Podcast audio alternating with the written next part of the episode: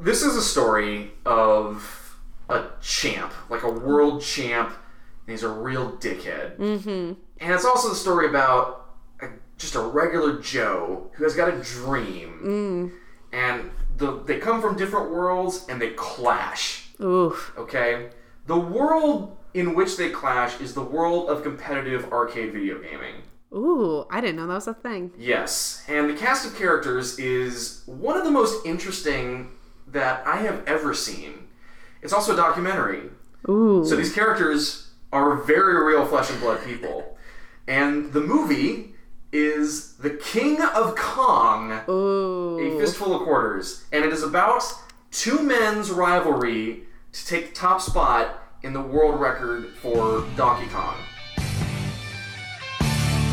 Well, Donkey Kong, without question, is the hardest game. That's a tough machine. People think that the machine is possessed. The average Donkey Kong game doesn't last a minute. It's absolute brutality.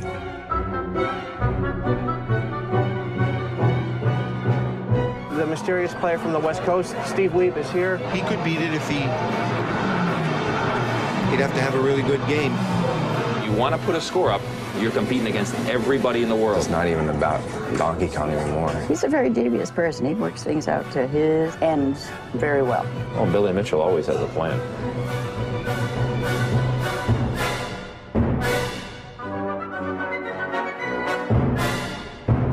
Ah, World Record Headquarters, can I help you? Well, maybe they'd like it if I lose. I gotta try losing sometime. No matter what I say, it draws controversy. It's sort of like the abortion issue.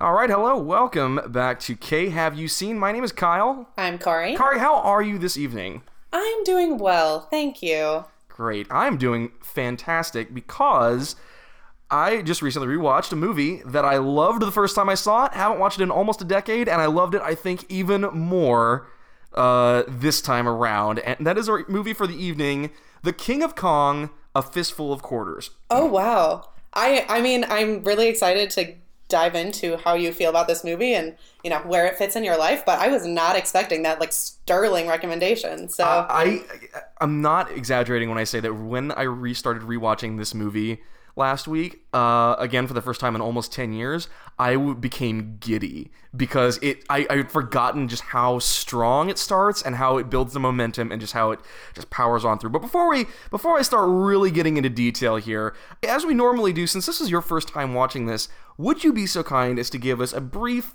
objective summary of what this movie is about and the characters, the main characters involved.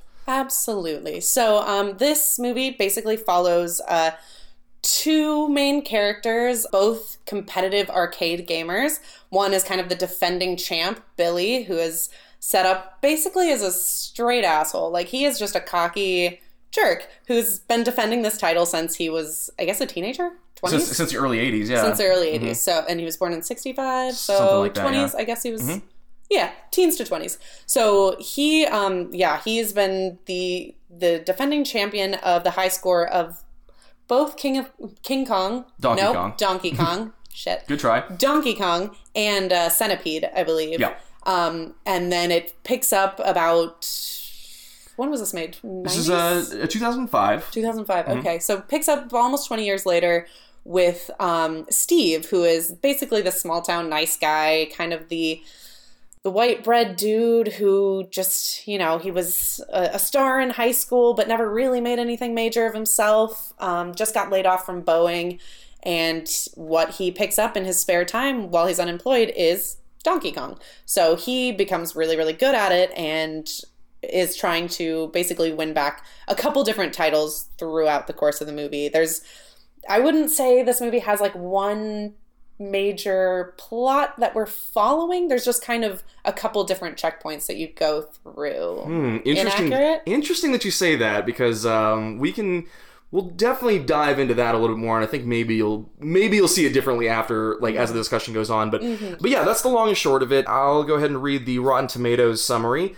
Obsession and the pursuit of excellence push die-hard gamers to break world records on classic arcade games like Q*bert, Joust, Pac-Man, and Donkey Kong. The film follows a middle school science teacher as he battles a hot sauce mogul for the Guinness World Record in the arcade classic Donkey Kong. I really thought hot sauce mogul was like a thing, but no, he actually is He a hot sauce is, mogul. yes. I like hot sauce mogul. Yeah, he inherited a hot sauce uh, empire. He calls uh, himself more or less. the king of sauce of Florida. He calls so- himself the King of Sauce of Florida. Also in the film, Billy Mitchell, the longtime record holder for Donkey Kong, uh, is credited as the Gamer of the Century, which I have to assume is something that he insisted on being credited Oh yes, as. he self-styles himself as a lot of things. One thing, actually, I wrote this down. He considers himself the most seasoned person in the hot sauce industry, which is a fantastic pun. that is that great. was That's, really good. uh, props where they're due. Yeah. You know, Now, uh, as far as uh, Rotten Tomatoes is concerned, smash hit with critics and audiences uh, alike. It's got a 97% from critics, 93% from audience score. Um, wow. Yeah. Okay. Uh, so big, big hit. Uh, well, this is actually one from one the one critic that I see that gave it a negative review. Ann Hornaday from the Washington Post said, "Is anything more tiresome than watching people play video games?" Seth Gordon's documentary, The King of Kong, answers that question with a decisive yes. Watching a movie about people playing video games. See, this.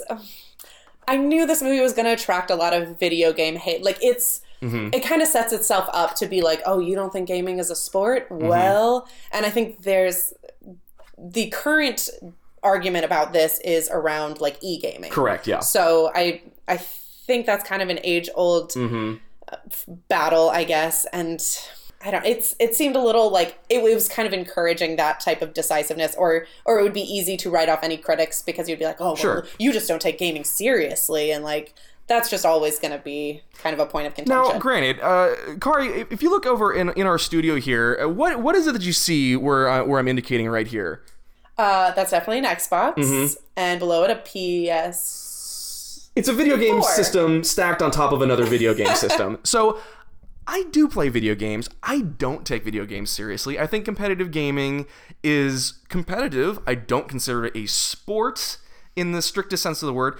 And yet I find myself so drawn to this particular movie. I think I watched eh, eh, my own background with this is just that I caught it in my early years in college. I think I was probably a college freshman at the time and it was a time when I was kind of trying to expand my horizons in terms of movies. Mm. And I was not big into documentaries at the time. But I kept seeing references to this one because it came out in I want to say 2007, mm. and so that was uh, that was right before I started college. And so I just kept hearing about this through word of mouth. If I had to watch it, and I was like, my god, this is one of the most unexpectedly narrative documentaries I've seen in a long time, and it manages to really kind of turn a very niche subject matter into a straightforward sports movie, mo- like very much in the vein of Rocky or The Karate Kid, I would say. But before I spend too much time uh, getting into why I love this movie, that's how I first heard about it, and people like word of mouth is really the way I became intrigued by it. I want to get your impressions about your first watch through of this movie. Um, I did not love this movie. Okay. I will start with that. I I get it. I have no problem with competitive gaming as as an idea. I like part of my work. One of the clients basically we have is an e gaming league, and so I I went with a couple friends as like kind of support some coworkers and we went to one of the like finals of the of the game and I have had some experience with it in the past just people close to me being really into it um and watching it my impression was like there's as far as the audience is concerned there's really not a lot of difference between watching competitive sports and watching competitive gaming. It- people i think people have an issue just being like oh well like you know the the physical ability is part of like watching sports and stuff. And sure absolutely if that's what you're watching for but as far as an audience is concerned you're you're not doing anything either way. You are sitting and watching and so i think it's completely viable as far as entertainment either way.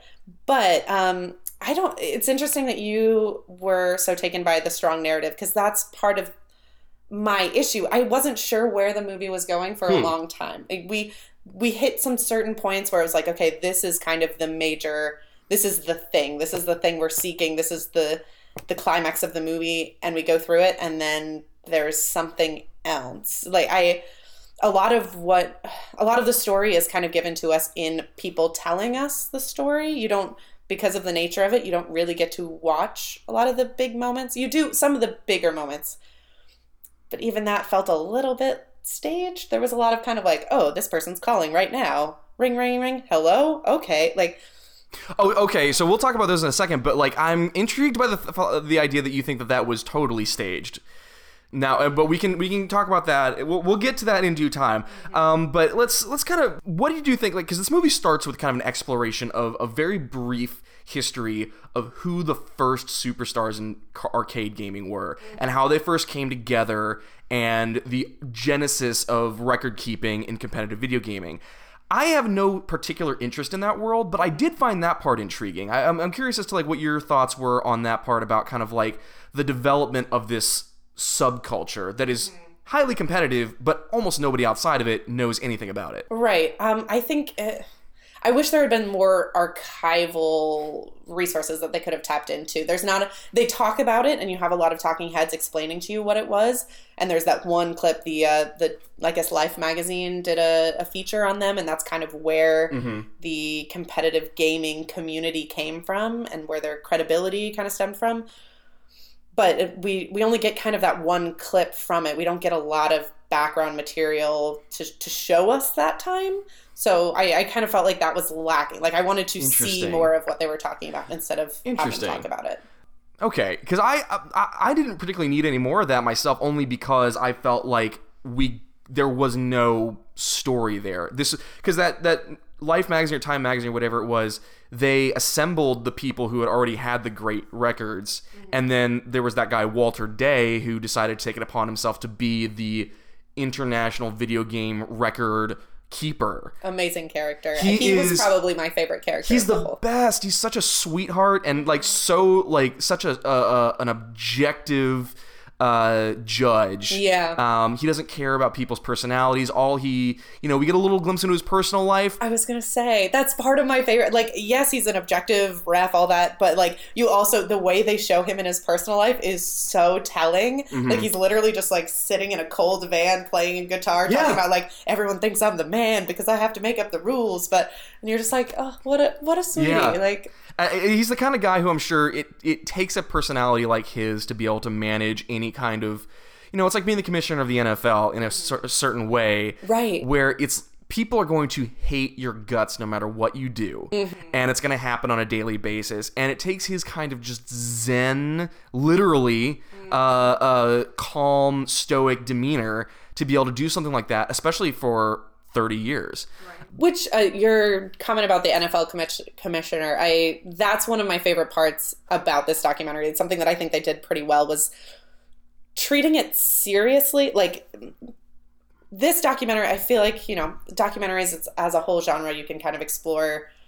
There's just a lot of layers to them as as a piece, but this documentary is one of those that like the subject matter is important because it's treating it as important. Hmm. This does not matter to it's not trying to make a a bigger kind of cultural statement about it. It's not trying to relate it to anyone who doesn't care. Mm-hmm. It's like there are there's a small group of people who this is their life mm-hmm. and we're going to treat it seriously because they think it's because it's serious to them. Not that it's, you know, I don't mean to make a comment on that, but no, no. I, and I, I think it does that well. Mm-hmm. I there are parts this documentary definitely has a point of view, and there are some certain moments where I'm like, how seriously is it taking these mm-hmm. people? Like, are how tongue in cheek is it actually treating this subject? And uh, that leads me to my next question. At any point watching it, did you think, hold on a second, is this a mockumentary? Is this completely staged? I mean, it, there were moments where it definitely felt staged. There wasn't. I never felt like it was fake. Like this was all a joke. I do. I think the documentary did a lot of like work to set up Mm-hmm. people as certain characters, to set up good guys and bad guys, and Yes. and you know to set up tension that I don't think was always necessarily Hmm. hundred percent there, but it it felt genuine. It always felt genuine. So, okay, that it does feel Earnest. It right. felt earnest. I I don't know that genuine is the right word, but Right. So we'll we'll definitely talk a little bit more about because I def I 100% see this movie as a perfect version of the sports movie hmm. formula in an, in an unconventional application. And we'll definitely talk about that here in a second. But to understand why I personally care about it and why the n- super high ratings. I think that we first have to first get into the main characters, namely Steve Wiebe and Billy Mitchell. Um, and you know, their backstories could not be more different. As you mentioned, Billy Mitchell has a long reputation from like the earliest days of arcade gaming as being one of the top video game players of all time. Specifically, arcade. Whenever we talk about video games in this whole discussion, we're talking strictly about 80s arcade games. Right. And Billy Mitchell has had this reputation for so long, and his ego is so gigantic, and he is such a tool about it at all times. I will say this he's a perfect villain. Yeah. He's a perfect villain because he's so hateable, but he's a quote machine. Like, Oh yeah. some of the best quote. I I wrote down a couple of my favorites here, where he says on my phone, says "Never surrender." Oh my god. And his little flip phone too. Yes, Could yeah. you even set backgrounds on those things? Granted, it was 2005. That was you know pretty legit. Uh, there's a, there's a, he says not even Helen of Troy got that much attention. Oh my says god, that was ridiculous. Oh, ugh. maybe maybe they'd like it if I lose. Maybe I should try losing sometimes. And then, he was legit like Cobra Kai. Like you don't get where. I'm glad you said ugh, that. I never got. I don't think I ever got fully sucked into this movie, but by the end, I was like, I fucking hate this guy. my personal favorite, die. and this one made the trailer. It's one of my personal favorite Billy Mitchell quotes. No matter what I say, it draws controversy. Sort of like the abortion issue. like the fucking oh my god yeah he was he was full of them and clearly i don't know if they they puffed him up for the documentary if they were like all right like From everything that real, I have but- heard, all of the personalities are exactly true to life. okay Um, now on the flip side, and he's he's as you mentioned again, he's a uh, hot sauce mogul in South Florida, um, and he's held this record for ages. Okay, so years go by, nobody really cares about competitive arcade gaming. All right, enter Steve Wiebe, who's I want to say like mid late thirties, just a he's a he's a nice guy. He got laid off from Boeing, like you said, and he tells a story about how he saw he thought that he would just pick up uh, arcade gaming. And he- the way he's he's a middle school science teacher, he's a family man in Redmond, Washington. And middle school science teacher, I think, is like the perfect occupation for him because it's almost shorthand these days for like failure or settling in a weird way. Oh. I know I i didn't know God, that trope but well, yeah I, I, guess think like Walter school. White, you know, like Oh, he's okay, high school, yeah. but like Mhm. that's they use that as like narrative shorthand for somebody who could. I, I don't know why that seems to be the one because God bless middle school science teachers, you're doing the Lord's work over there, but uh, it just for some reason in fiction it seems like narrative shorthand for somebody who's not reaching their full potential for some reason. which also was one of the best quotes in the movie when they interview like some of his students they go wait donkey kong yeah all the science teachers here are weird Yeah, exactly. But like when the interview, the first one of the first things that you get from Steve Wiebe is that he says like he picked up Donkey Kong when he was laid off, and his quote is what he was thinking about. What can I do to feel like I have control of something? And that just like makes your heart break for this guy on the oh. first time you, you meet him. Yeah. And the way his family and his friends talk about him, it's like the guy can't catch a break. And it comes right after Billy Mitchell talks about how like he's been so lucky in his life, which he acknowledges mercifully, but he's like somewhere some some poor bastard's getting the screws put to him. And cut to Steve Wiebe in Redmond, Washington. which i want to come back to the the dichotomy they set up between um, steve and billy i Yes. especially at the end We'll but for sure, yeah, yes. we'll for sure get to that. But, no, uh, Steve is absolutely like the most like you feel for him several times through the movie. They show him crying. There's Yeah. like it's he is just a definite all around sweet guy. It's impossible not to feel like they, they talk about his background, how like he was, you know, he was the captain of the baseball team, but then like he choked during the state finals or something like that. And I was like, oh my god. So. I, all this to say that what we're setting up here, whether I don't know if you consciously recognize this, but what we are setting up here is a sports movie where the jock and nerd roles are completely reversed. Mm. You've got the super nerd competitive video gamer who is like the king douchebag jock, mm-hmm. and you've got the middle school science teacher who is the literal athlete. Mm-hmm. And he is like the mild mannered underdog nerd in this in this world um, and when he enters the world of the competitive video gaming it's like he's stepping into a different dimension practically. And again, Steve's quotes are all just like very sad, even though he seems like a very nice guy, but he says stuff that just, you know, they come from the heart and from bad experience. He's like, you just get disappointed so many times, you just kind of want to throw your hands up and go, well, let's move on to the next thing. Um, which the context for that is also like what I think gets my blood boiling when I watch this movie, which we shall get to shortly. But yeah, so these two guys, like you, you mentioned that uh, uh, you had an idea about like how they, uh, uh, the dichotomy between these two. I want you to kind of get into that if you, if you would, please. Well, I think um, the ending, the resolution of this is basically entirely based on that. It, actually, the opening as well, which I had some questions about. I always pay attention, like a documentary, how it opens is usually pretty telling for how where they're going to go. Um, the so how they open though is uh, Billy has a quote about like the essence of it being there's fun, but to be the world champion, you have to make a sacrifice. So Right. he's saying like, okay, I sacrificed all these things. Like you don't you don't get everything if you want to be up there and be number one. Which they never really talk about what Billy actually sacrificed at any point in his life. That's what I mean. That was my first kind of issue. Is like, okay, so what is the sacrifice here? We never really talk about. I, I mm-hmm. feel like the movie kind of tries to get in, and the resolution it kind of implies that there was a sacrifice, but we never get into it, and I don't think it's actually a, not- a real sacrifice. So the What- end, yeah, go ahead. uh, the ending basically, I feel like they're setting up the fact that that Steve has a family that loves him. Mm-hmm. He's the thing that is most important, which is like you know we've all culturally agreed as family and love and like whatever. Billy had no, not Billy. Steve has that, Yes. and that's how they end the movie with like him with his kids, him with his wife, his son, and him are having this like nice moment, all that stuff. So it seems like it seems like it's implying that Billy gave up family, but he has a He, wife. he has a He family in real life. Billy Mitchell has a family in real life. Yeah, yes. and he implies that he has kids. They yeah. this is another thing that felt a little ma- manufactured. They really don't bring in Billy's family. They never bring in his kids if Sure. he has them. They don't bring in his wife until the very end. Right. I for which by the way, side note, uh I forgot that he was married. And so when they brought in his wife, I was like, "He's married?" Right, and I feel like that's I. Uh, I don't think they resolved that. Like they were trying to build a narrative where he doesn't have a family, he doesn't have a life outside of it, See, that's interesting. but he does. I So didn't think How do you do that? I didn't think any of that was relevant to the narrative here because, like, to me, okay, when you watch Rocky, Mm-hmm. is Apollo Creed's uh, girlfriend relevant to the story in any way? She isn't Creed, but Correct, I- but you, you you really can't humanize your villain too much. True, but this is we don't follow Apollo through the whole movie in the same way. Like we have really set up these two as Mm-hmm. equal, not protagonists, but equal main characters at least. Apollo is just a villain. Apollo is an obstacle. Sure. Billy is is a character.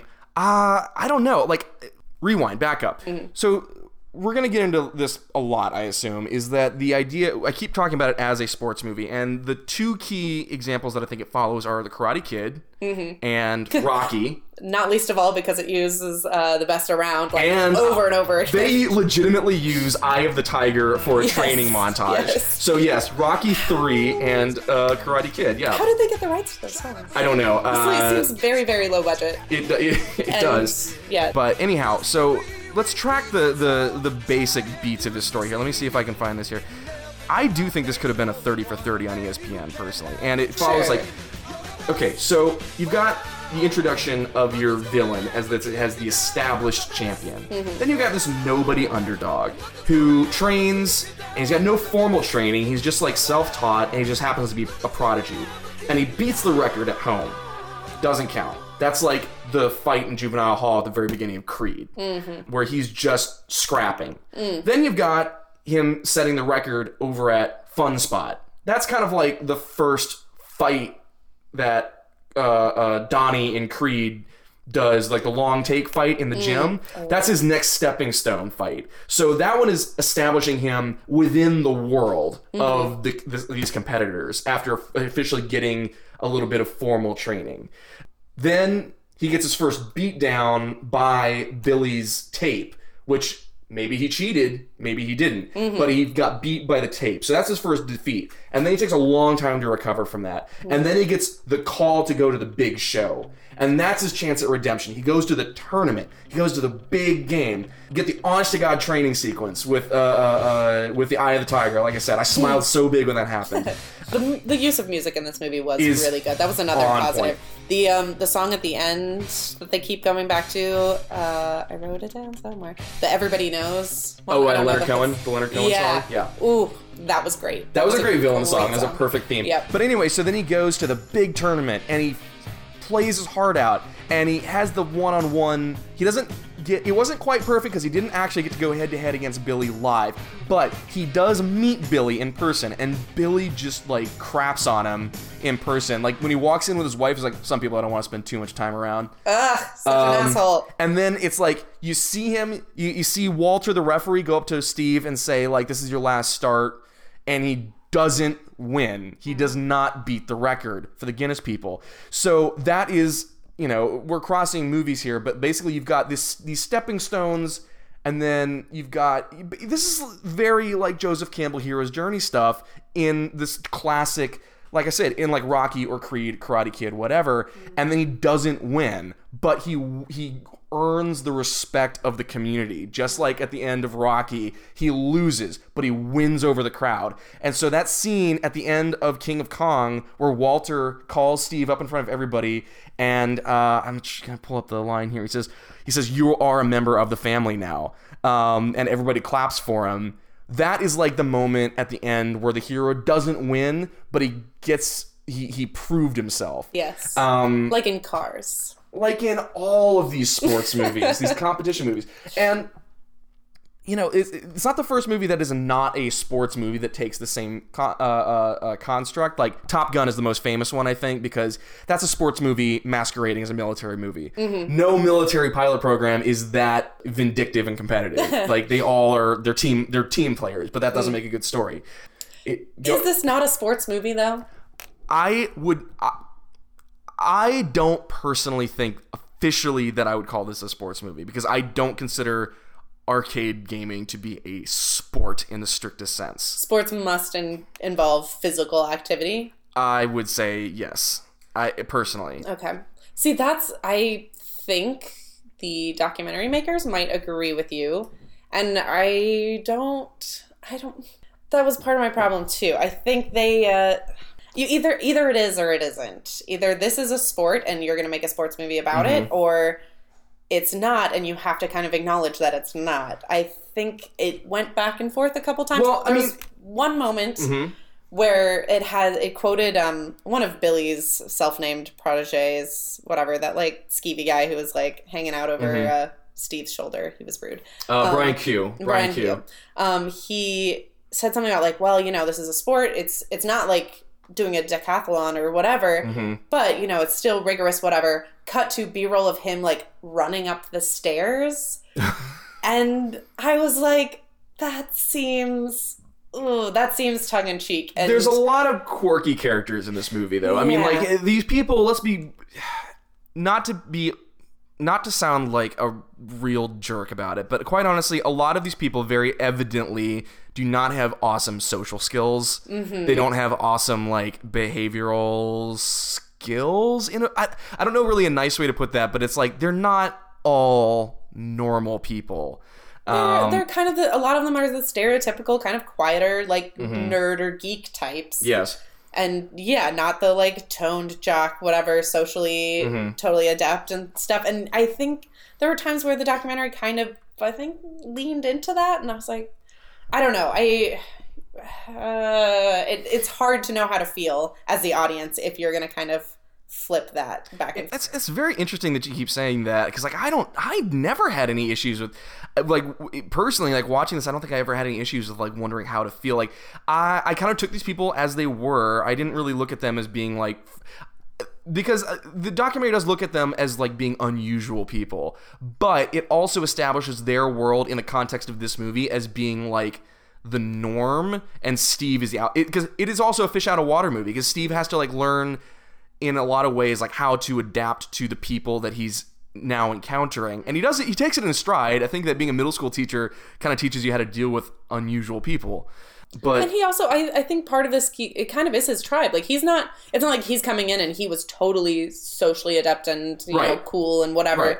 coming into it. Like he's he's quieter and he's Yeah. they his friends and family describe him as as OCD and Mm-hmm. other like you know they they make it clear that he's not always socially Mm-hmm. comfortable and he's not always kind of going with the flow, easy breezy. Mm-hmm. So I did also want to get into like you know we talked about uh, Steve Wiebe and Billy Mitchell, and we talked about um, Walter Day, the uh, record keeper, the scorekeeper, who was sort of Billy works for him as a like score verifier uh, for the Twin Galaxies site, and so in a lot of ways, uh, Walter is sort of like Billy's mentor, more or less. That's like his role in the story. If we're looking at this in the same way we'd look at a sports movie, mm-hmm. he is like the mentor. So Walter is this guy who is just like universally beloved, and he's got this protege who is universally reviled. Mm. And we've got Steve Wiebe, who is essentially self taught. But at the same time, he's got an, a mentor character as well. Do you remember this guy, Roy, Mr. Awesome Shildt? yeah, Just when you thought that. Billy Mitchell was like the most unpleasant person you could imagine, in comes this character. Uh, how would you describe Mr. Roy, Mr. Awesome Shildt? Uh, Ooh, let me let me see real quick because I looked this movie up on Wikipedia afterwards Uh-huh. to just like make sure I got all the main points. And the way to, they described him was like pretty perfect. He's, I mean, he's skeezy. Number one, Extremely. like Mr. Awesome's Guide to Girls was one of the most unpleasant 10 second clips I think I've ever witnessed in my life. and I don't. I wish I would have written down the quote, but whatever he says that they use as, as the quote there is it's something about like girls don't want to sleep with you if you respect them too much, or Yeah, something along those lines. Just completely Except like he eh. amped up the douchiness by doing it as like an impression of like the movie Patton, where Oh, he's dressed like an army general or something like that. And I was like, eat shit, man. Come Oh, on. He was nasty. He was gross. Uh, but he had a bizarre connection to Steve where he had basically because he had a lifetime uh, feud with Billy Mitchell. So like these two guys, those two guys deserved each other. But Roy Shildt had been kind of blacklisted by that community for whatever reason, and he just wanted to see Billy Mitchell go down, and so he was helping uh, Steve buy new uh, video game or arcade game equipment and that brought a lot of suspicion to Steve. So it was kind of an interesting like good guy bad guy pairings on both sides of this feud where you've got one of the other former uh, members of like that clique of video gamers had defected and now he was basically uh, coaching the competition more or less. I thought that was a really interesting dynamic. It was like I, I can't think of a good uh, parallel to that I've ever seen before, where you've got like the a good guy mentoring a bad guy and a bad guy mentoring a good guy. I don't think I've ever seen that before because you always got like Mr. Miyagi and Daniel, and you've got the Cobra Kai guys. It's like good good teaches good, bad teaches bad. You don't really get that flip flopped. Right, that's true. And yeah, it it's that is definitely an interesting twist and I think it was an interesting like how much do people know cuz he gets basically uh Steve basically gets disqualified with his original score because of the board that Right. Roy Schultz ga- gave him, which they were like, uh, this guy and Billy don't get along, Yeah. so it, we can't be sure he didn't tamper with it just to get at Billy. So they disqualify a score, and on one side we have uh, uh, Steve saying, "Well, like I didn't know, I didn't Yeah. know that this was happening. I why would I have looked deeper into that?" And it's never really established that the board had been tampered with. It's just like a possibility, which is legit. I mean, I understand why they had to do that. And that's the other side. So then at the other side, you have Walter, who's apparently this good guy who's disqualifying the score Mm-hmm. of someone who potentially could be honest based on, you know, possibly his Mm-hmm. Right. relationship with Billy. So I, yeah, it is, it complicates kind of the good guy, bad guy Yeah. dynamic for sure. Did you happen to find the quote? Because I'm very curious about it. It actually wasn't that good, Oh, but okay. it was a um, what does he call it? Uh, self-proclaimed fitness guru and pickup artist. Uh-huh. And anyone who's a self-proclaimed pickup artist, like fuck yourself. That's awful. So they showed that one photo of him from the '80s, like that promo photo of him where he was like basically. Na- I I want to. I have to assume that his head was photoshopped no, he onto that photoshopped body. himself on all Without of a those doubt. photos. That was just like like get a life. Anyone who's photoshopping themselves on like buff dudes with naked girls, like I think I look audibly at said. yourself. I think when look that at your choices. when that came up on screen, I think I audibly said, "Impossible, no way, Impossible. not that, not Inconceivable. not true, no way." No, um, but anyway, all that to say that be, so Steve's home score was disqualified because it was too questionable, and so they said, "Okay, no, you got to come to this Funspot place, and you got to do that, do uh, beat it there." And so he beats the record. Billy Mitchell sends a tape of him that he's apparently just had in his back pocket for years that has static over the scoreboard, so you can't really tell.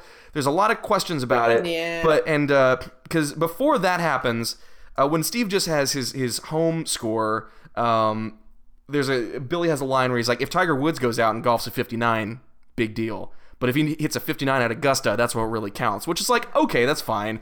But then he pulls this stunt where like Steve, um, who's being monitored by Billy's flunkies, when like uh, beats the record. Go ahead. was it a power move that he wasn't actually showing up to these places? Because he was like, Oh, 100% was we a would power have move. all this stuff going on at Funspot, at Billy's restaurant, at all this stuff, and cut to Billy like on his couch doing nothing. I'm actually 50-50 if it was a power move or if he was legitimately if his ego was just that fragile that he couldn't stand he couldn't do he couldn't face the possibility that somebody could be better than him. And he pulls he produces this tape which is if him make breaking a million which seems very fishy to me. Yeah. And Steve comments on that. He's like, kind of ironic that he was the guy who pushed for live scores all the time. And now here I am at Funspot, busting my ass to get a live score. And he just sends in tape scores now and gets the record. Yeah. Very true. yep. Um, Were we still using tapes in 2005? Definitely. Yeah, I think so. All right. all Um, right. All right. Possibly because like analog is harder to manipulate. I don't know. Mm. Uh, I, I don't know what I, I'm sure Walter Day has some kind of like well oh shit I mean like we didn't even talk about that guy Robert Mruczek who's like the he's the guy with like the Coke bottle glasses who was like showing off He's like I got 200 tapes right here that's just the tip of the Oh, iceberg I and he's like too. he's like most people think that he's like most people think of a breaking a world record as a huge thing. I, I see multiple world records broken every single day. And I was like, man, I would not want to be that What guy. What a dude.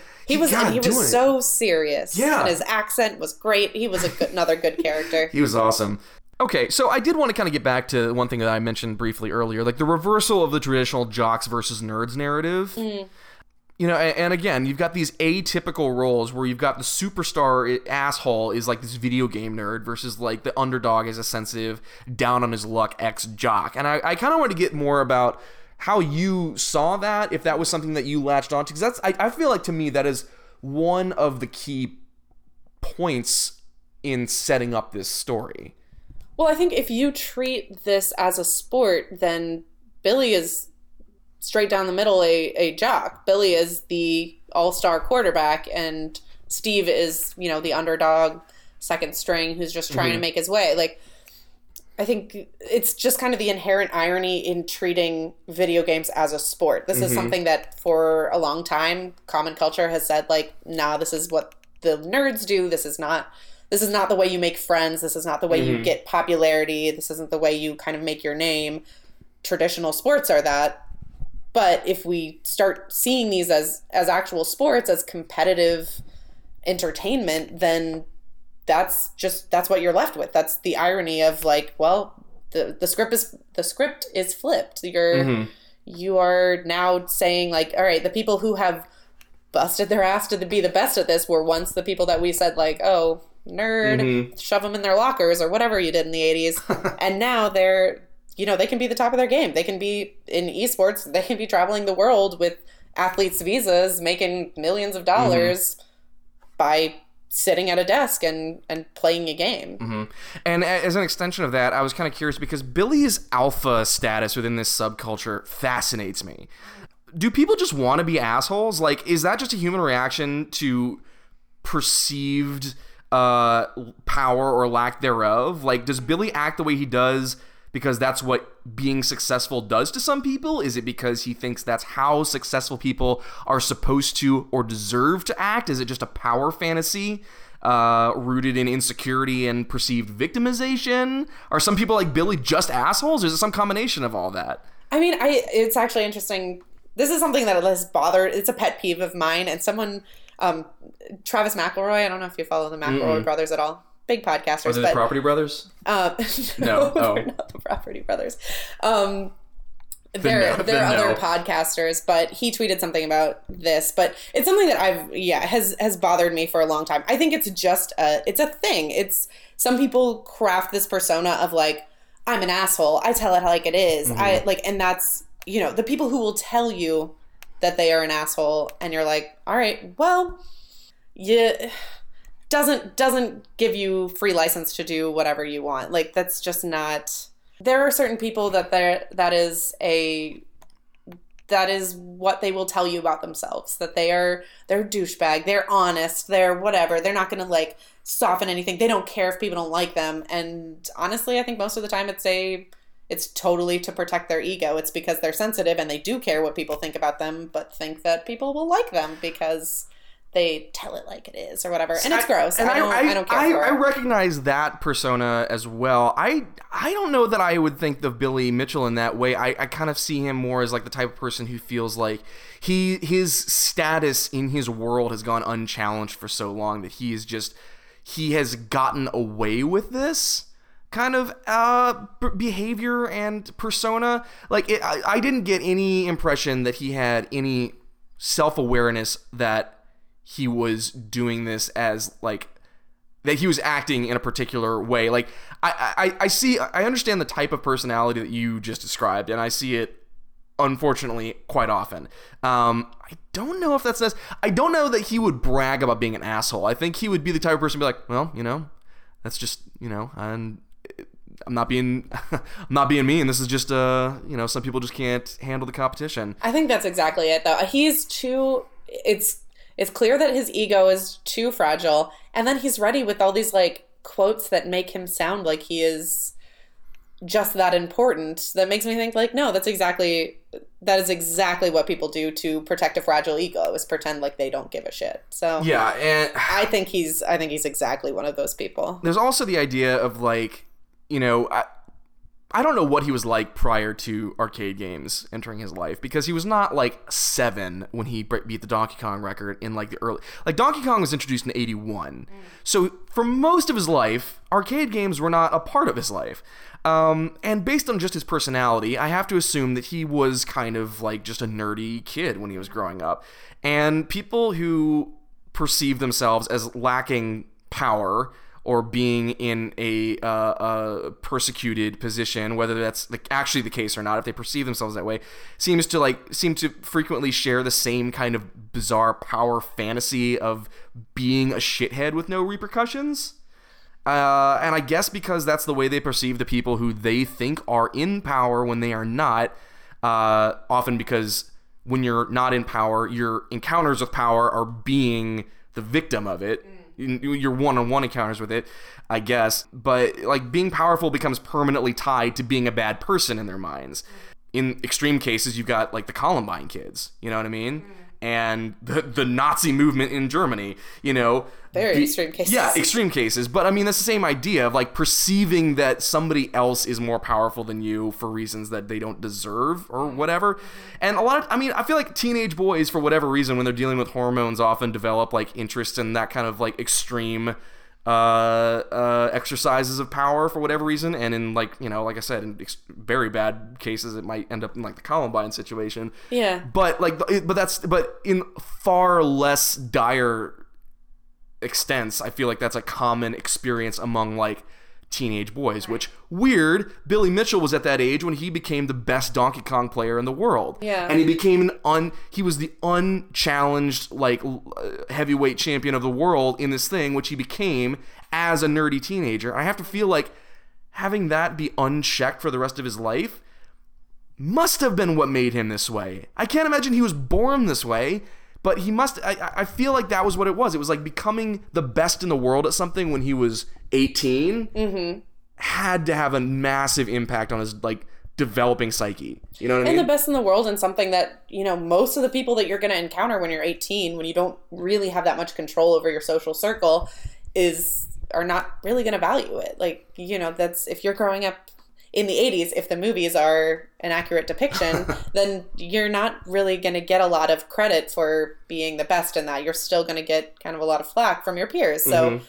You know working that hard and achieving that much and then having it still be something that's thought of as as pretty nerdy and pretty mm-hmm. counterculture is mm-hmm. yeah, I, that could potentially mess you up. And I, I feel like there's a as much as I believe that Billy Mitchell is just an asshole no matter what, I do feel like he was particularly hard on Steve Wiebe, partly because not only was he challenging his throne, but this is an interloper. He's an outsider. He's not even one of us. He's just some dork from a middle school classroom who thinks he's going to come and take my crown? No way. Absolutely. Like I cannot imagine the complex cocktail of emotions that that must have like developed that uh quite frankly I don't think Billy Mitchell ever learned how to cope with. Yeah, apparently not, because he was a real jerk. He was just really, really mean. The the idea that like teenage boys are so obsessed with power and and imbalances of power is really interesting because they're the ones kind of being conditioned to have the most potential power. Like they are the ones that are going to grow up and have the power. The ones that are actually probably not are not quite aren't stereotypically obsessed with, you know? So I think you're right and my response to that would be when you are told indirectly or directly you should be in power and you're not ah. that's got to be a hard thing to process Interesting. you know what i mean and so it's like well what am i doing wrong if i'm supposed to be on if i'm supposed to be the powerful person in Right. like the world is mine. I mean, why I, do I, said- feel yeah, but now? yeah, it's like if you, it, yeah, exactly. If it's like the world, people keep telling me like these are the best years of your lives, the world's at your fingertips, you can do anything you want. Well, that's not what I'm seeing in reality. What's Mm. wrong? So people who feel like they don't have the amount of power that they deserve for whatever reason, Yeah. seize it. No, that's true. I mean, it's the whole idea of like toxic masculinity. I think but just- 100%. Yeah. Okay. All right. All right. That makes sense to me. Um, but anyway, yeah, that's uh, that's a, that's a thing. That's Um, thing. Now, I I had you you asked me earlier, and I'm going to bring it up now just because I feel like it's it's relevant. You asked me earlier, like, who made this movie and why? Yeah, I think with the documentary, you really have to. That's like my number one question: is why did someone think this was worth a movie? Mm-hmm. Especially this, where, like I said, this is a microcosm. This is not. The documentary really has no interest in relating this to any larger culture that will apply to everyone. Ooh, au contraire. I think that by imitating the sports movie, the traditional sports movie format, it tries to tries to draw that parallel between competitive gaming and the sports culture that more people are familiar with. Maybe. Now, I you having a client that's an e-gaming uh, facilitator or, something. Um, It's E League. yeah. we do E League. anyway, so you have a client, so you've got more familiarity with that world, I think, than in the modern sense than most people. Um, which, by the way, I another thing I found fascinating was like this was not modern e gaming. This was all like the whole world was like all people that are the best in the world at games that have been around for thirty years, Right. not Overwatch. You know, Right. And there's really no potential for it can only scale so large. It's a one person and a game. You can Mm-hmm. follow it because you're interested, but there's no there's no teams, there's no Mm-hmm. really ability for spectators. You can You can can- cram like six or seven. You can Right, you, you can, can- be like you can be like Brian Kuh and get everybody in Funspot to go Oh watch Steve God, Wiebe. adorable. Uh, we're gonna have a kill. No, he was trying to psych him out. He's like, oh, we're gonna have a kill screen in a few minutes. Uh, hopefully the pressure. Hopefully Steve doesn't. Steve Wiebe doesn't crack under the pressure. I also loved how like everybody mispronounced his last name until the very end. Weeb. But Steve and Wiebe. then what? Oh, then the the jerk, the guy who faked his score, was like, as he as Steve was playing, he was like, "So is it like Weeby or Weeb or like?" Yeah. And he's like trying to talk to him while. Uh, Oh yeah, assholes. Steve Sanders, the lawyer, was Uh. like the perfect like wormy flunky, and the part at the end where like he says like one nice thing about uh about Steve Wiebe, and And Billy and gives Billy the Mitchell gives him of the uh, death "I do stare. not know her." Like it's oh, Yeah, he just looks at him, and it was like the worst thing you could have. Anyway, it's like I don't think I can comment on it because I don't know that person. Or whatever. Yeah, you're yeah. Like, Ugh. But he also stares at Sanders when. Sanders says that one nice thing. It's like, yeah, he's an He okay is guy. the Regina George. So yeah, he's an okay guy, and then just yeah, death stare. Anyway, so you asked me who made this movie and why. Who made this movie is uh, Seth Gordon. Um, that's the director, and he did an interview with IndieWire a couple of years ago. And one of the questions they asked him is, "How did the idea for King of Kong come about?" And he says, "quote The King of Kong is a documentary about the race, blah blah blah. I was familiar with the underground classic arcade scene because I am a geek, and the arcade where much of the film takes place Funspot in New Hampshire is one of my favorite places on earth. I knew that there were great stories in the classic arcade world that we would stumble upon one with so many unexpected twists and turns was a matter of fortunate timing and the extraordinary personalities in front of the camera. He goes on. The producer, Ed Cunningham, and I set out to make a sports film where the sport was a classic arcade title. We studied other sports documentaries like Pumping Iron in our preparation for editorial. We tend to shy away from a doc style with narration and also the kind of docs where the filmmakers are intentionally in front of the camera. So we watched the Verite Masters, uh, like D.A. Pennebaker, etc. As the film's uh, story evolved, we had to let go of our initial expectations for the arc and simply hang on for the ride. We felt increasingly paranoid that the whole endeavor was a waste of time, but at the end of production, we looked back and the previous 15 months and 350 hours of footage began to connect the dots and found that the story had emerged was that had emerged was not unlike the traditional narrative structure of a three-act Hollywood film. Patience and perseverance were probably the most valuable assets throughout. End quote. So your point about it being constructed, it seems like they were as surprised as you are at how tightly this fit a traditional narrative structure. Hmm. You're not convinced. I can tell. No, I still feel like they were chasing the story a little bit. Things were happening and they were trying to cover them instead Hmm. of being there for the moment. Interesting. Is how I felt. I kind of see your point, although I definitely don't think that the moments are going to be as interesting in an arcade cabinet as they would be on, say, a football field or a tennis uh, court. True. You know what I mean? Yeah. So it's like you don't have those highlight reels to go and give you like natural drama. So it's like all the off the court drama that this movie explores is those are the moments. Right. But even like we're talking about kind of the mentor mentee dynamics, we never really see those people interact with each other. We don't We don't. We have Steve and um that douchebag uh talking about their Mr. Awesome. relationship, Mr. Awesome, talking about their relationship. We have Walter and Billy talking a little bit about their relationship. We never see their relationship. It's like and I think there's a lot of moments like that where people are just they're telling us Well, it is they're a lot- not we never get to see. Granted, it. there is a, a, a, that is how it is in a lot of history documentaries. You know what I mean? Like, Sure. which in, in a lot of ways, this is as much a history documentary as it is a documentary about an ongoing competition. Mm-hmm. You know, it's it's the the newcomer Steve Wiebe is stepping into this long term rivalry. You know what I mean? And he he's stepping into a world he does not fully understand. This is almost like if you had I, I- couldn't even fabricate. I, I can't come up with another good example. Like this is such like a unique. It, it is so familiar in its structure, but brings so many unique elements to it that I can't really come up with a good parallel from real documentaries. But it's almost like if you had a documentary about like the Yankees Red Sox rivalry. Mm-hmm.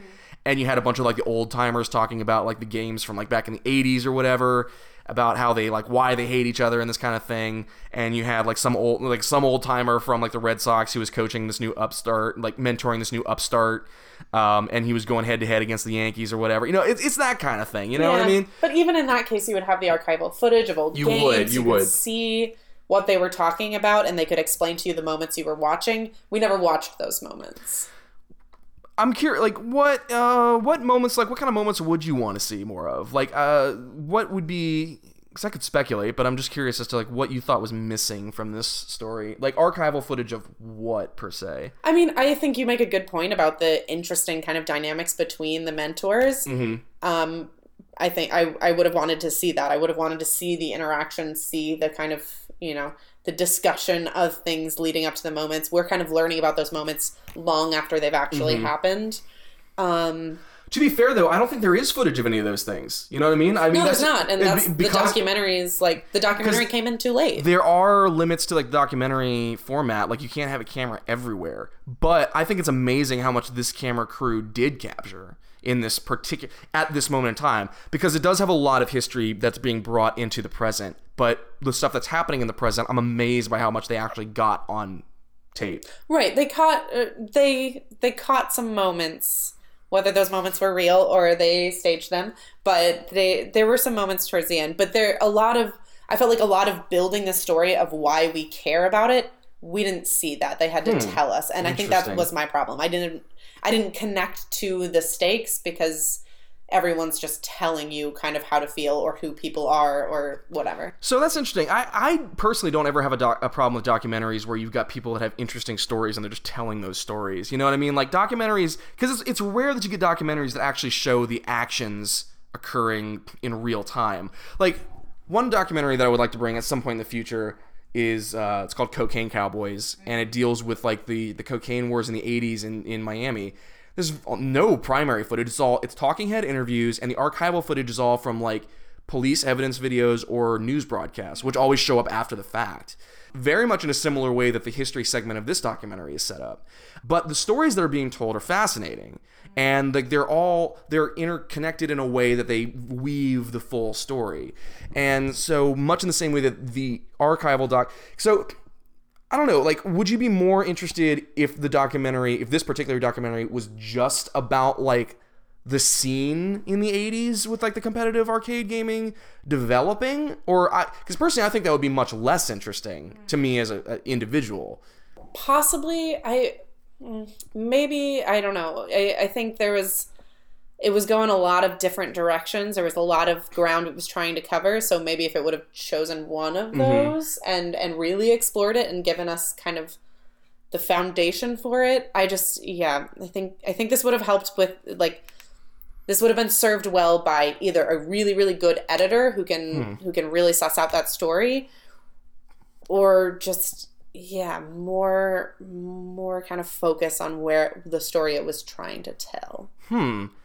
That's fascinating because I, you know, I don't want to beat a dead horse on this, but that's it's so interesting to me that this is how you like you interpreted the film, where like I see none of those problems. Like I, I don't, I, I'm not even gonna try to hand wave them away. I don't even, I don't even see those problems. Like I- for whatever reason, it's like I see this movie and this is like.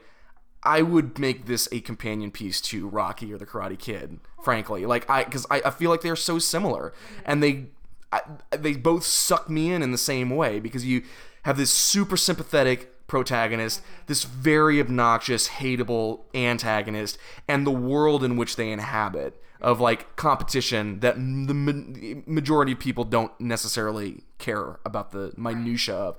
And you got the protagonist and you learn about his family and you learn about the people that are supporting him and about the tough breaks that he's had and what he's got to overcome and this that and the other thing.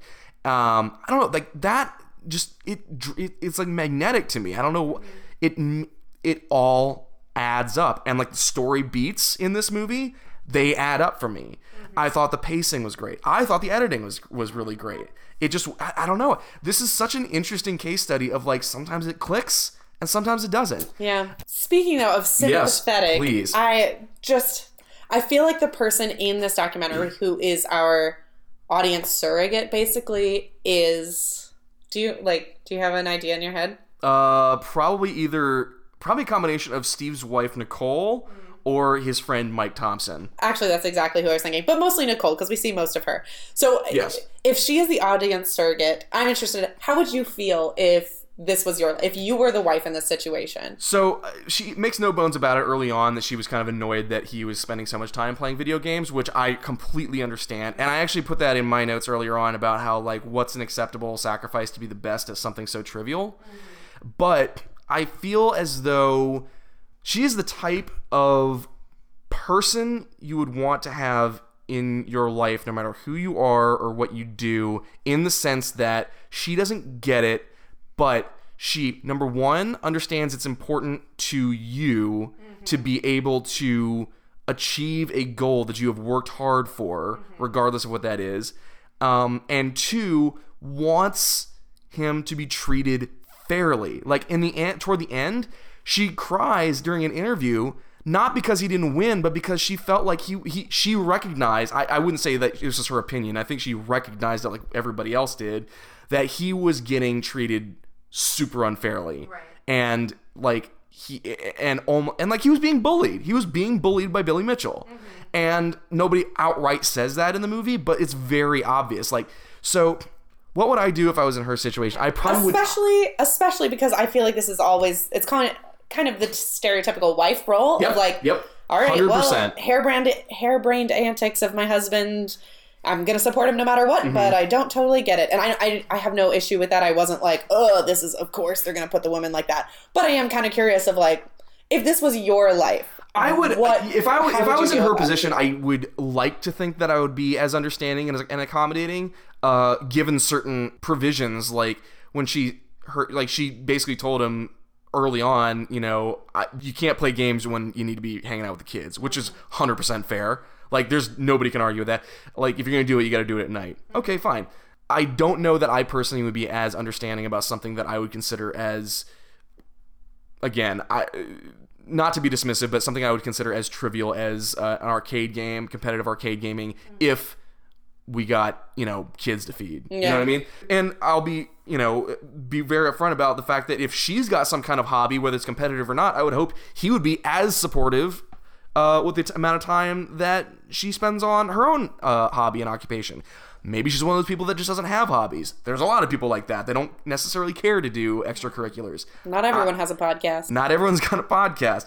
Um, but anyway, yeah, I, I thought that she was a saint for being as accommodating as she was. I don't know that I would necessarily do it the same way. I, I can definitely see myself being more like Mike Thompson, where he's just like, yeah, that Billy Mitchell, real asshole. hate that guy. We hate him. We hate him. yeah. Um, no, fair. but anyway, but yeah, I, that's uh, that's a, that's a great question, and yeah, I, I think that she handled it better than I I would, and better than I think most people would. Right. But she's also, like I said, the type of like life partner that everyone dreams of having that will support you to the bitter end. Nicole is hashtag goals. Yeah. Well, if we can get to your last question that I know you're going to ask, which is one of one of our favorites. Certainly, yeah. So we've in the past talked about movies getting a remake. Um, like movies like Clue, for example, getting a remake with a new cast. Well, this is being a true story. If there was a fictionalized adaptation, which apparently there has been one in development hell for years, Wow. but I don't think it's ever going to get made. If there was a fictionalized adaptation of this movie, what would be your ideal cast for the main characters? Speaking of a remake, though, I there's got to be an E League version or like a, a esports version of this that's coming out sometime. I would be shocked if there wasn't. I but would love to see the scripted version. A, a documentary would be cool too, but like to script that kind of drama, I would be I would be interested. If Billy Mitchell's not in the documentary version of this with E League, I will be upset as like as like the Cobra Kai teacher. He's teaching e- esports now. He's like switched over. Oh, man, he's yeah. following the money.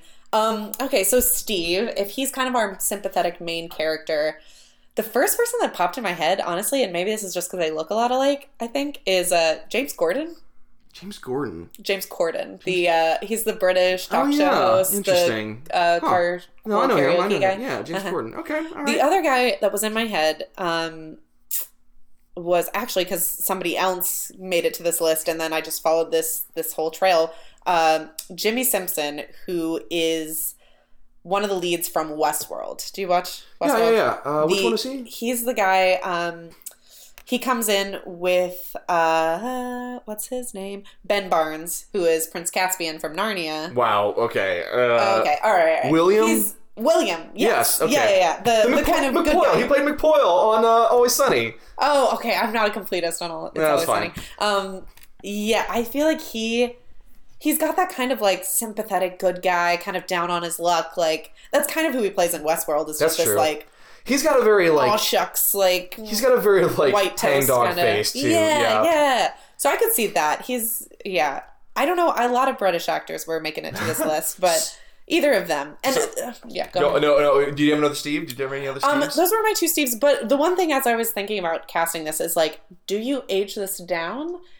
I feel like Hollywood would tend to do that. The people um, that are um, really going to bring people in the seats, maybe. Maybe, maybe not. I don't know. Because, like, I was definitely feeling like with Steve in particular, because he's, like, probably, like, what, mid to late 30s in this yeah. movie. Yeah. So that's, like, that's, like, prime, still young enough to have pull, but old enough to, like, be a familiar face kind of a thing. I went with John Krasinski. Oh, John uh, Krasinski. There's no way he's that old, is he? He's got to be in, like, in his mid 30s. I guess. 30s. I was thinking they were all like pushing 40. Well, I think that the most of the video game guys, I mean, other than Walter, who's obviously like in his sixties or seventies. Okay, he's 38. Um, Okay, yeah. Yeah, yeah, yeah. I guess, yeah, that's true. They all the other um, guys have got to be like in their forties, maybe pushing fifty. Yeah, because uh, what's his face was born 90. Uh, 60 Billy was named 63. 65, 65? so Okay. he's like in his 50s. So he was now. like, well, so he wasn't, was so he wasn't that, ago. yeah, so he wasn't that much older than Steve at the time. He was like probably if he was born in 65, this is 2005. So yeah, he was 40. 40. Oh, okay. Okay. All right. All right. Um, all right. I- John I- Krasinski would be a good. Uh, yeah, I guess so. Who would be your Billy? This is, and I'll tell you, this is actually the person who jumped to my mind first.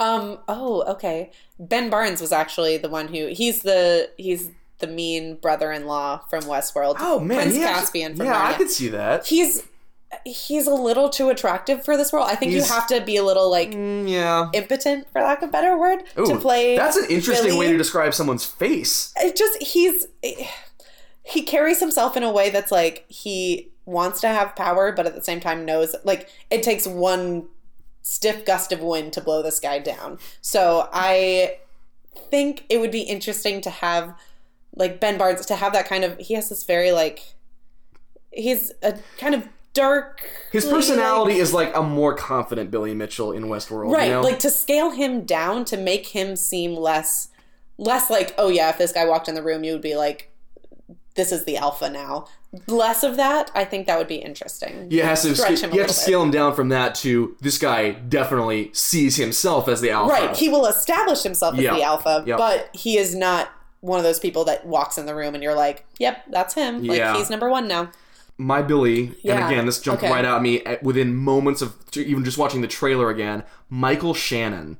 michael shannon You don't know Michael Shannon? let me google Oh, I'm, a, I'm God. a faces person not a names person Clearly Ben Barnes. Yeah. Okay. I had to Google that. I was on I. I was on IMDb. Okay. Oh. Okay. All right. I see it. Um. Let's see. His For perf- other listeners that are like me, His performance style, I feel like, is Billy Mitchell to a T, or could be very easily. I could see that he's he's a little scary for that. He played uh Elvis and Elvis and Nixon. If you saw a million trailers for that, like I did, I guess I'm just I don't know. Cool. He's a he he's a, he's a very chameleon type of actor. Like he does have kind of like a scary face, but honestly, he can he can make himself look very unthreatening in a lot of roles as well. Right. He's got like kind of a scary face. He's brooding. Just Google him. I can't. There's nothing in here that's like, oh yeah, definitely, definitely that guy. He's a that guy actor He's a for sure, that but he's a great actor. He's like He is, he's hot- He's, fantastic. he's Oscar caliber performances, but he's also not a household name. You'd have to find a way though to like make him, like there. There's something about Billy that like exactly what we're talking about. Like he he doesn't walk in a room and everyone pays attention. He walks in a room and makes everyone pay attention. I think you put him in that beard and the mullet with the Statue of Liberty necktie and have him talk about like Eddie Rickenbacker and the Red Baron and shit like that. Yeah, like, fair. He Oh he God, yeah. I- he would he would absorb himself into the character Billy Mitchell. I think. Okay. All right. Um, how about uh, how about Walter Walter good old Walter Day the rest. Walter ref? Day. Um, I had Morgan Freeman. I think he could have really Oh. done it. I would love to see him in a kind of a because you don't always know like what we're talking about. Walter Day, like he could be a bad dude. He could be somebody who's I mean, kind of possible, skewing. suppose. I don't. I felt like that's how they were setting it up a little bit. Is like he was on Billy's side, and Well, Billy's side is the bad side. He so.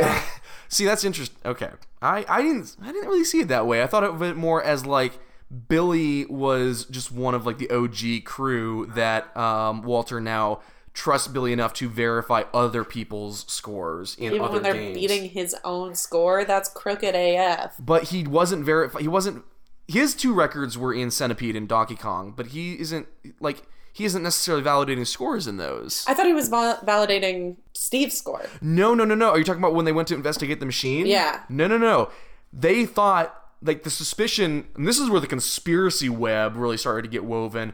The theory was that Billy sent two of his flunkies to go check out the machine because he personally was suspicious, not because he had broken, not because he was validating the record. Oh, He- okay. that was like his Watergate thing, I guess, like trying to doing something crooked to try to uncover something crooked. Gotcha. I thought okay, then someone was uh, casting aspersions on the fact that Billy is one of the people that verifies scores. Yeah, because he like he that that was just like one of the things that he does. He's like one of the referees that works for for Walter. But like uh, yeah, Morgan Freeman, I could kind of see that. I feel like he got the same. He's he's very much in that vein. Yeah, just kind of sweet, but also like I would like to see him, you know, potentially be crooked. I think you could play that up in like a fictionalized version of this. The other person I had was um, Ed Harris. I just went full down Wow. Westworld. I yeah, I think you could play him as like kind of the the kooky old guy. So I I went a little bit lower key, uh, or because like Morgan Freeman, I don't feel like ever he's always plays like a sweetheart, but he never is like what I would consider to be the kind of soft-spoken guy that Mm. uh, that Walter Day is. I went with Steve Carell as Oh. based on his what I, the trailer that I saw for the uh, the Last Flag. Mm-hmm. The, his performance in that seems very Oh. much like I haven't Walter seen the Day. trailer yet. So anyway, he, he, he's very like understated, very quiet kind of a person who's just like very agreed. Yeah. So you Freeman, went I Office, and I went uh, Westworld. more or less, yeah. Um, Roy, Mr. Awesome, Shildt. I had a lot of fun with this one. yeah, tell me but, what you have. Uh, I went with Seth Rogen. Oh, okay, I can see it. Uh, Seth Rogen playing this guy who was just like a total schlub now, but like thought he was like Yeah. the hottest shit in town. That would be. I don't feel like Seth Rogen is usually that like hot shit. Or another guy from that same general crew, uh, Danny McBride. Oh, okay. I could see Danny McBride Oh, as like a, a very. yes. Danny McBride is the winner for this one. I absolutely. Danny McBride could be a good Billy Mitchell. Oh yeah, I had John C. Reilly, and I could also see Oh, John C. shit, Reilly yeah. as Steve. Actually, John C. Oh, maybe. like I can, Yeah. he he does genuine pretty well. Yeah. But yeah, I I could see John C. Reilly kind of being that Talladega Nights, like just an idiot, Uh-huh. like just maybe not harmful, but Mhm. just kind of an idiot. Yeah. Mm. Um, Nicole, uh, Nicole Wiebe. This was a pretty easy one for me. I don't know about you. Um, no, I if we were aging down, I would love to see Alison Brie. I feel like she Hmm. would be a good Nicole. Okay. Um, yeah, you're right. She'd kind of be a modern day, uh, the woman she played in Mad Men, kind of. At least in the yeah. first, the early seasons, when Mhm. she's kind of that long suffering wife of a obsessed husband. hmm Um, Laura Dern was my older. If we like kept Hmm. kept with age, I could see her being Laura kind Dern, of. I feel like is a little old to play that role. Is she? I think Laura Dern's like fifty. Oh, maybe. I had a, I had trouble figuring out how old these characters yeah, actually I were. gotcha. But I guess yeah, they had young kids, so yeah, fair enough. Oh, she's fifty exactly. Oh. So yeah, all right. No, she might be a little old. Um, what about you? Uh, Ooh, or Kristen Wiig. That's exactly who I was No going to say. Kristen Wiig. Oh, yeah, okay. Kristen All right. Wiig. Um, and then my last one I just threw in for fun. Uh, Steve Sanders, the uh, lawyer friend of Billy Mitchell's, the flunky who, uh, yeah. the guy who got caught cheating or whatever early on. Oh right, yeah. I was like got caught cheating. I was like, wait, what? No, what I- I happened? think yeah, yeah, yes. Uh huh. Where it counts. Where it counts. Um, I didn't. What was yours for this? I Matt struggled with this one. Damon. Oh, He would be, I think, hilarious. Yeah. I could see a Matt Damon of the um uh what is that one? What is that movie called? Where he's kind of just a schlubby dude who thinks he's like Oh, oh, the informant. the informant. I could see that Matt Damon. That's a good one. That is yeah, I could I- see that. Especially, I would love to see him in that one scene where, like, uh, Steve Sanders shows up at the arcade where um, Steve Wiebe is try- near the end, Mhm. where he meets Steve Wiebe for the first time, and they like shake hands, and his his, his face is just like, oh, this guy's actually like super nice. his his face tells me that Billy Mitchell told him Steve Wiebe's an asshole. Right. I especially that moment at the end. I would love to see that where it's kind of the like, yeah, you know, after meeting him, after meeting his kids, after hanging out with him, I like really like this guy. He's super earnest, no problem. And you just see Billy's face Yeah. kind of like sour. Stare- I would yeah. love that moment. Would have to make it into the, the scripted to, movie. Got to. Um, but yeah, I don't know if anybody else jumped out at you. I didn't have anybody else in my dream cast or anything, but uh, No, I mean, I after we did this, I think maybe the first time with Clue, like everyone that everyone else suggested on social was way better than anyone I thought. So please give us your your dream course, cast because if you've seen this movie, which you know it's two ninety nine on YouTube, if you can watch it. And wait, you paid for it? yeah, I sent wait. you a link for it for free. Oh no, did you? Yeah. Yeah, if you look for it on YouTube, I paid for it twice. you paid for it twice? No wonder you didn't like it. If you watch this movie for free, you probably Yeah, you know what? It's it's all It is for free. Economics. type in the Cam Kong. It's the one that is Cam Kong sub on Espanol. It's but it's not actually subbed on Espanol. It's Oh. just English. Fuck. Uh, Sorry, I should read your emails more closely. I guess so. I sent you a link. I know you did. You're such a good co-host. All you had to do was click. Ooh. Anyway, um, and before we go, uh, I don't have a ton of trivia. We already got into like uh, uh, uh, Seth Gordon getting into why he made this movie. He's had an interesting career since this. Not so much as a documentarian, but he directed Four Christmases, No way. Horrible Bosses, No way. Identity Thief, oh. and the Baywatch movie with Zac Efron and The Rock that just came oh, out this year. wow. That everyone, literally everyone I have sat next to on a plane for the last like two months has watched that movie. I think I've seen all of that movie silently. So it's it's getting it's getting its place. the Identity Thief was written by Craig Mazin, who is one of our Oh, podcast hashtag that? goals. So it all circles back. Oh, yeah. But okay, Um, wow, wow. Yeah, yeah. He also Wow. apparently was an executive producer for Pixels. Oh boy. But yeah, Haven't Um, seen that one. Can't can't cast. You know, can't can't comment. But Uh, uh, other- seemed his- bad. His other big documentary was Freakonomics in 2010. Wow, Yeah, wow. so he's got some uh, he's got- Major glow up. yeah. I, I, Kyle disagrees. He thinks it's completely on par. I yeah, I honestly I am legitimately surprised by your reaction, but also intrigued by it. And so I think that this is a very interesting discussion. Yeah. I'm bummed that you didn't like it for your sake because I legitimately like unabashedly love this movie. And Yeah. clearly I'm not alone. Um, yeah, I mean, Rotten Tomatoes is with you, so Yeah, fans and critics agree. It's uh, I, I don't know. just it's not uh, Kari. just not Kari. I don't know. Well, what would you consider like a better version of this movie? Like an alternative to this that would be more satisfying to you? Hmm. Uh, in content or uh, like the Glow documentary, which I know we both have seen. hmm that was really solid. I think they did a really good job bringing in stories and and you know current interviews, the talking heads and footage, you know, and and kind of the secondary resources. I never felt like there was something that they were talking about that I didn't see. So Hmm. that was a good one. It's not at all content wise similar. I guess you know it kind of is. It's it's it's a subcultural, you know, not That everybody got it type like thing. there's not so. as, there's less of a narrative to that which if you haven't watched it that one's a good one it's on uh, it should still be on netflix for free is the not the miniseries glow which is also excellent but like the documentary glow gorgeous ladies wrestling it's really good really interesting but it's less of it it is more of like a document than a narrative would you agree Sure. I again think this one struggled to be a narrative as well. Oh wow, So that's that's so crazy. Just because I, I know I've said it a thousand times already, but I feel like the narrative is so clear I, in this yeah, one. But I'm, gonna- I'm we could shocked. spend a whole nother hour and we still would disagree. So. I, I, I know, and it's uh, it's a like I said, I'm just bummed out that you didn't enjoy it as much because I definitely did. But uh, yeah, I mean, you know, if I, would definitely say if you like, if you enjoy movies like The Karate Kid, at least give this one a shot. yeah. Yeah. It's got good music It's it's got it's got good music. and sweet character. You know, that's they're sweet. Mm-hmm. Except for Billy. Fuck him. Billy, uh, Billy and Mr. Awesome deserve each other. Ugh. Anyway, gross. so gross. Um, but yeah, I think that just about covers it. That's uh, pretty much time. Kari, any closing thoughts to bring us out? Um, nothing from me. You have Okay. any?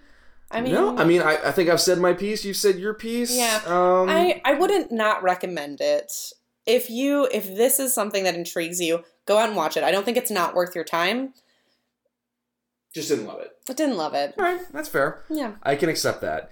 Um, so without further ado, Kari, what's up next? So, uh, this film that I have chosen, uh, it's one of the great comedians of our time Can't wait. taking on an updated Shakespearean classic. Oh. She plays a twin who must impersonate her brother in order to play soccer at an elite private school. This sounds very familiar. Yeah, no guesses? Um, I'm blanking on the name. Mm, you Go you on. know it. I, I think I, I think I know it. Kay, have you seen She's the Man? Uh-uh, I have not seen that, but I actually have heard great things, and not just from uh Me. you. yes, it's an it's an Amanda Bynes classic. It's one of her peak. Boy, that's a that's an interesting sentence. Oh, I mean, I mean, she had some classics. This is this was one of the top. This one and um, shoot, I had another one in my head and I totally forgot what it is. But honestly, this is probably like the movie she'll be remembered for. So, Interesting. and before her tragic demise, which I'm still hoping for a bounce back, but we'll see. You make it sound like she is dead, which very well she not- might be she by the time this is dead. released. No, no, Amanda, you can come back anytime. Last thing I remember from her was the blonde wig in the courtroom thing. Yeah, was yeah. an interesting I, she just needs to take care of her mental health. She self care, babe, self care. Um, but yeah, I'm really excited. This is just, I, I think this is gonna be, this is hopefully gonna hit a spot with a lot of listeners and stuff as well, where like hopefully they feel the same way that I do. That this is just a, ch- a movie of your adolescence, I guess. Sure. Childhood is a little late. And, and yeah, and uh, I'm sure we'll talk about this next week when we get to it. But I've heard great things from, I will say, from people I would not have expected to say great things about this. Ooh, so intriguing. uh, we can get into that uh, next week. But until then, thank you so much for joining us on K Have You Seen? My name is Kyle, I'm Kari. and we'll catch you next time. See ya. You're the best.